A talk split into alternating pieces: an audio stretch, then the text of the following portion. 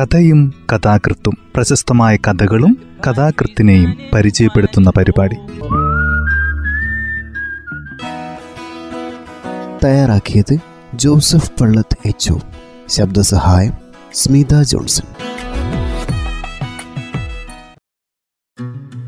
കഥയും കഥാകൃത്തും എന്ന ഈ പരിപാടിയിൽ ഇന്ന് എൻ രാജന്റെ നാട്ടുനടപ്പുകളിൽ ചിലത് എന്ന കഥയാണ് അവതരിപ്പിക്കുന്നത്. ജീവിതാവസ്ഥയുടെ പതിവ് നിർവചനങ്ങളിൽ നിന്നും അകന്നു മാറി സഞ്ചരിക്കുന്ന പുതിയ കാലത്തിന്റെ അസ്വസ്ഥകൾ പേറുന്ന കഥകളാണ് അദ്ദേഹത്തിന്റെത് കഥ ഇങ്ങനെയാണ് ആരംഭിക്കുന്നത്. വഴിയോരങ്ങളിലെ വീടുകൾ നോക്കിയിരിക്കലായിരുന്നു ഒരു കാലത്ത് യാത്രയിലെ കൗതുകം. വീട്ടുമുറ്റങ്ങളിലും ഇറയത്തും തിണ്ണയിലുമായി മുഖങ്ങൾ വന്നുപോയിക്കൊണ്ടിരിക്കും. കുട്ടികൾ മാത്രം വല്ലപ്പോഴും എവിടെ നിന്നോ ഓടിയെത്തി കൈവീശി കാട്ടും ആരോടുന്നില്ലാതെ യാത്രാമംഗളങ്ങൾ സുജേത പറയാറുണ്ട്. കരുതിയിരുന്നുള്ളൂ കൈവീശി ചിരിച്ചു കാട്ടുന്നവരുടെ കയ്യിൽ നിന്ന് എപ്പോഴാണ് ഒരു കല്ലോ കമ്പിക്കഷ്ണമോ തെറിച്ച് മുഖത്ത് വീഴുന്നത് എന്നറിയില്ല. ഓർക്കപ്പുറത്തായിരിക്കും അപകടം.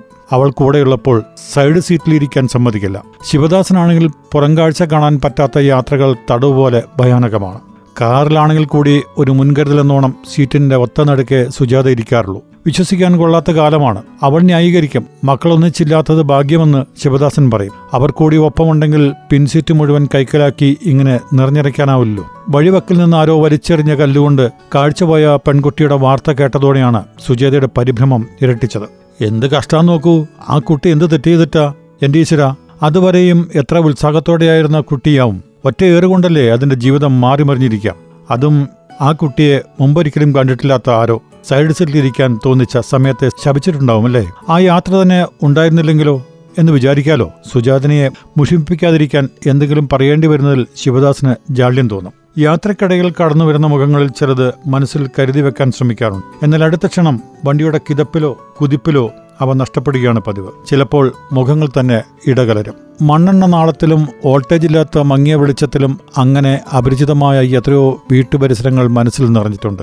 ഇപ്പോൾ ഏത് വീടിനെക്കുറിച്ച് ഓർക്കുമ്പോഴും ഏതോ തരം ആധിയാണ്. കാരണമില്ലാതെ. പുറത്തെ സ്ഥായിയായ നിശബ്ദതയ്ക്കിടയിൽ ഓരോ വീടും അകമേ കരഞ്ഞുകൊണ്ടിരിക്കുകയാണെന്ന് തോന്നും. വീടുകളുടെ മേൽപ്പൂര ആകാശമുയരെ നിന്ന് കത്തുന്നതാണ് മിക്കവാറും രാത്രികളിൽ ശിവന്റെ ഉറക്കം കെടുത്താറ്.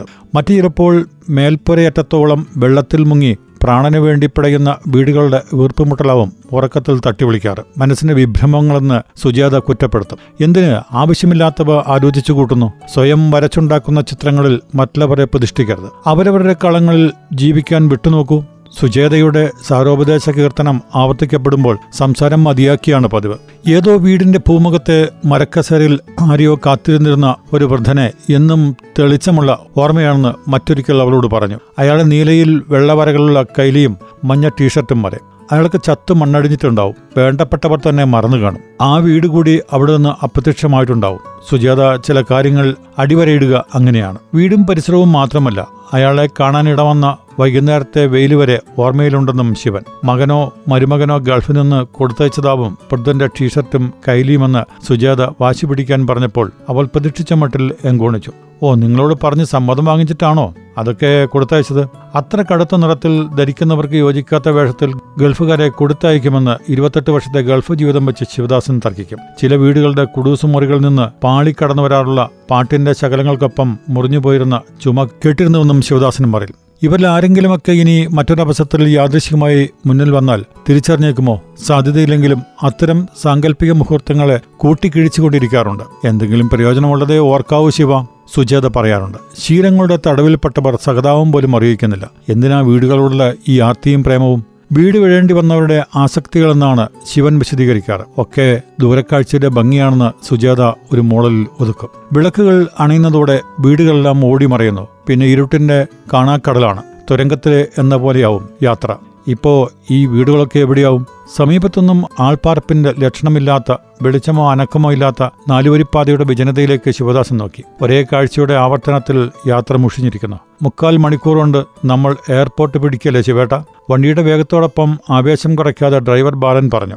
ഒരിക്കൽ ഓർമ്മയില്ലേ ശിവേട്ടന്? ബാലൻ ഗിയറൊന്നു മാറ്റി ആക്സിഡന്റിൽ നിന്ന് കാലെടുത്ത് ശിവദാസനെ നോക്കി. എന്നും ഈ വണ്ടി കടന്നു പോകുമ്പോൾ അവനാ കഥ ആവർത്തിക്കുന്നു. ഇപ്പോൾ റോഡിൽ തെറിച്ചു വീണ ചോരപ്പൂക്കൾ പോലെ നക്ഷത്രങ്ങളായി മിന്നുന്ന നിരയൊത്ത റിഫ്ലക്ടറുടെ തിളക്കം മാത്രം. പട്ലിൻ തലപ്പുകൾ നിരത്തെഴിയുന്ന ഇരുട്ട് മൂടിക്കിടക്കുന്ന ആ ഇടവഴിയാണ് അടയാളമായി ഓർത്തുവെച്ചിരുന്നത് ബാലൻ പറഞ്ഞു അതിനെയൊന്നും പൊട്ടും തരിയും ബാക്കിയുണ്ടാവില്ല ചേട്ട. ഒക്കെ നാലുവരിയിൽ മണ്ണടിഞ്ഞില്ലേ? കുറേ എണ്ണം കൊടിയും പിടിച്ചു വന്നു. എന്തായിരുന്നു കോലാഹലം? സമരവും സത്യാഗ്രഹവും കഞ്ഞിവെപ്പും കുത്തിയിരിപ്പും പന്തൽ കെട്ടലും. ബാലൻ തന്നെയാണല്ലോ ഇതെല്ലാം പറയുന്നതെന്ന അവിശ്വസനീയതയോടെ കേട്ടുകൊണ്ടിരുന്നു. ഓരോ യാത്ര കഴിഞ്ഞു പോകുമ്പോഴും എത്ര വേഗം ആളുകൾ മാറുന്നു.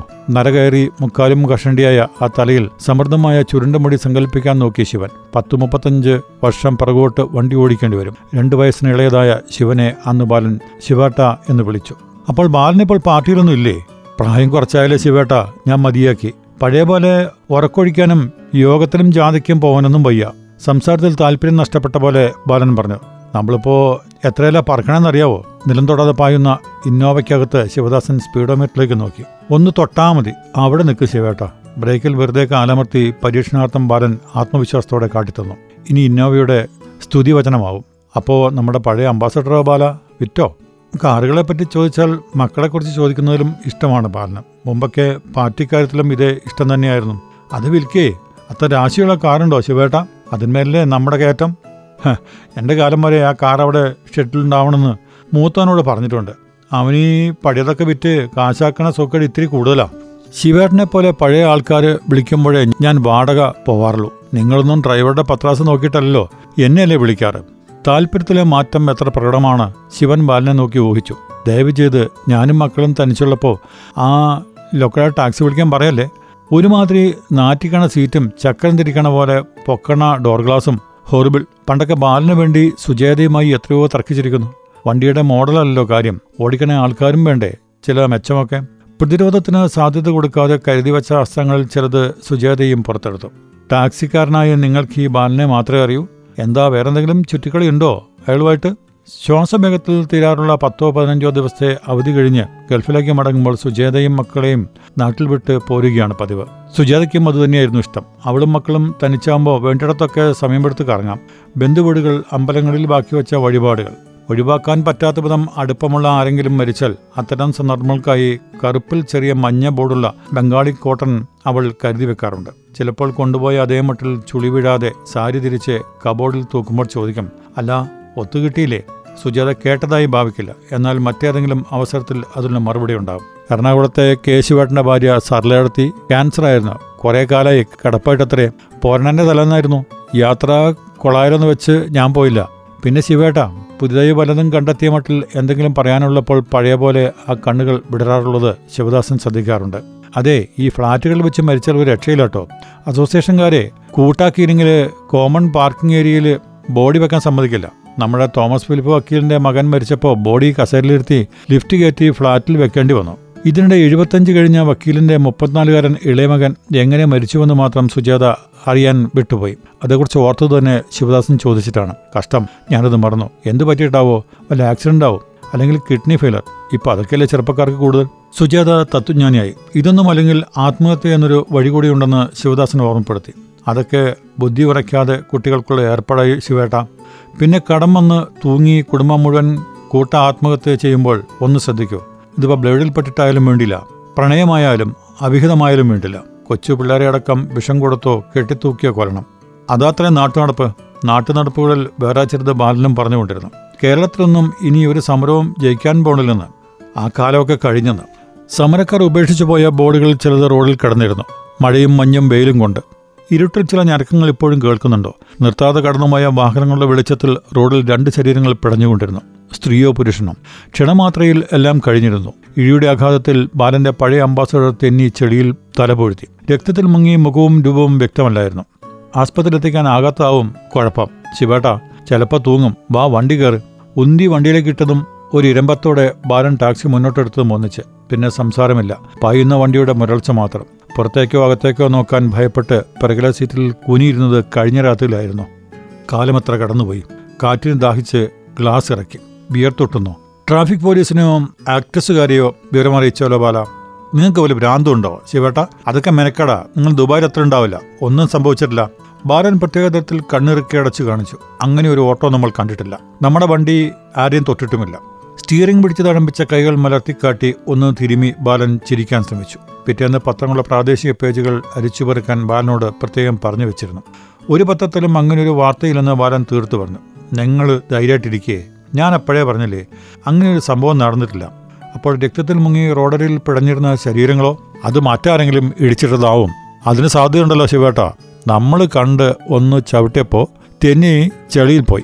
അല്ല അങ്ങനെ ആവാലോ അപകട വാർത്ത ബാലൻ കാണാതെ പോയതാവും അല്ലെങ്കിൽ കണ്ടില്ലെന്ന് അടിച്ചതാവും ബാലനെ തിരക്കി പോലീസോ പരിക്കേറ്റവരുടെ ബന്ധുക്കളോ എത്തിയിരിക്കില്ല.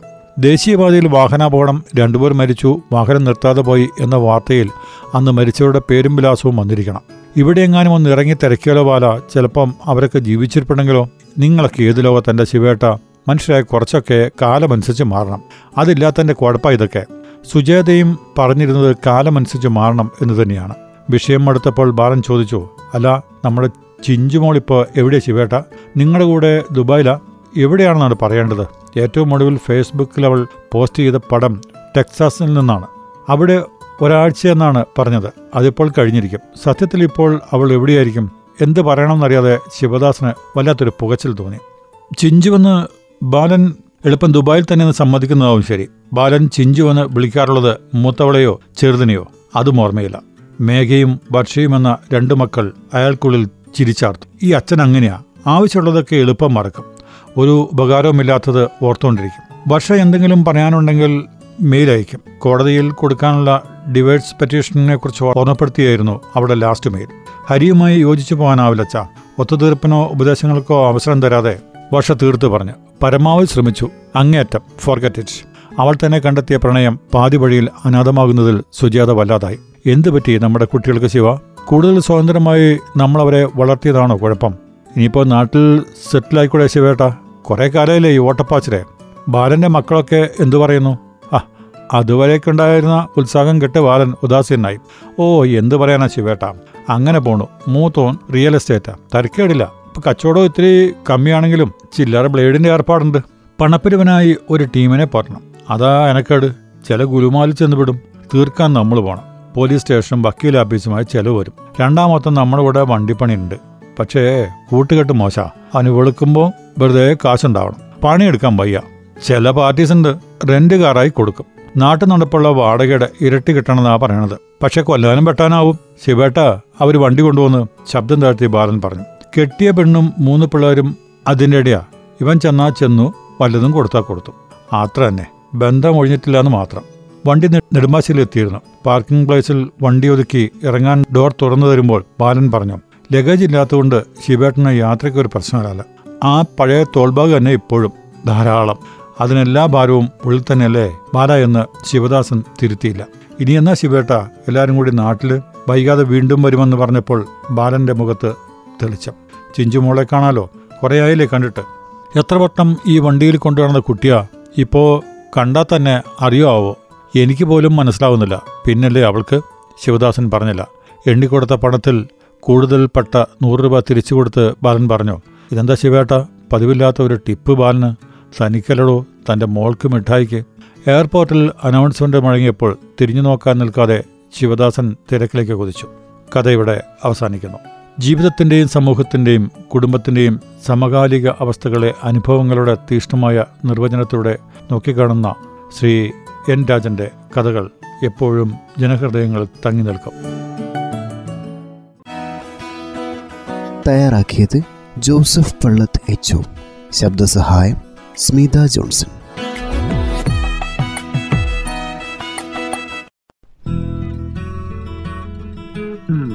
കഥയും കഥാകൃത്തും പ്രശസ്തമായ കഥകളും കഥാകൃത്തിനെയും പരിചയപ്പെടുത്തുന്ന പരിപാടി.